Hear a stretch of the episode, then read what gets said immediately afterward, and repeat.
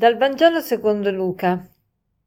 In quel tempo si presentarono alcuni a riferire a Gesù il fatto di quei Galilei, il cui sangue Pilato aveva fatto scorrere insieme a quello dei loro sacrifici.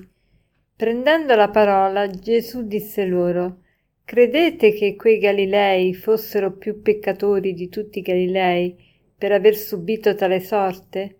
No, io vi dico ma se non vi convertite, perirete tutti allo stesso modo. O quelle diciotto persone sulle quali crollò la torre di Siloe e le uccise, credete che fossero più colpevoli di tutti gli abitanti di Gerusalemme? No, io vi dico, ma se non vi convertite, perirete tutti allo stesso modo vengono riportati a Gesù due fatti di cronaca. Uno era quello di alcuni Galilei che furono uccisi da Pilato mentre svolgevano il loro sacrificio, il sacrificio che facevano gli ebrei appunto per la Pasqua. E nello stesso tempo viene riportato anche un altro fatto di cronaca, cioè la torre di Siloe che era una torre che cingeva le mura di Gerusalemme, che crollò e uccise 18 persone. E quindi questi due fatti di cronaca avevano molto sconvolto la gente. Pensate, oggi potrebbe essere un palazzo che crolla oppure potrebbe essere una strage eh, effettuata da qualcuno, da un kamikaze, eccetera e due fatti di cronaca che vengono presentati a Gesù. E Gesù eh, vuole far ragionare queste persone, dice credete che questa gente era eh, più peccatrice, più eh, diciamo più lontana da Dio? Ed è per questo che è stata punita? Ecco, tante volte noi abbiamo questa idea, quando succede una disgrazia, quando succede, quando sperimento una grande sofferenza è perché ho fatto qualche peccato e il Signore mi punisce.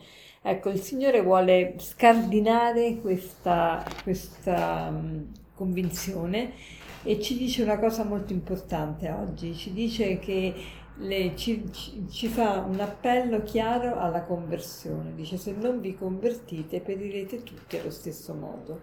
Cioè, fin dall'inizio del Vangelo Gesù dice convertitevi perché il regno dei cieli è vicino. Conversione, conversione. Ma che cos'è questa conversione che dobbiamo attuare? Che vuol dire convertirsi? Convertirsi vuol dire cambiare rotta, vuol dire cercare di vedere Dio in tutto, Con, consiste nel cambiare direzione, nel non, più, nel non essere più alleati del male e del peccato. E la conversione è, la conversione è soprattutto la conversione del cuore, la conversione interiore. Il catechismo della Chiesa Cattolica parla proprio di una nella conversione interiore come un nuovo orientamento di tutta la vita, un ritorno a Dio con tutto il cuore, una rottura con il peccato, un'avversione per il male, insieme con la riprovazione nei confronti delle, attive, delle cattive azioni che abbiamo commesse. Quindi un orientamento nuovo di tutta la vita, un orientamento nuovo di tutta la vita, un ritorno, un ritorno a Dio con tutto il cuore, una rottura con il peccato, un'avversione per il male e nello stesso tempo una riprovazione nei confronti delle cattive azioni che abbiamo commesse.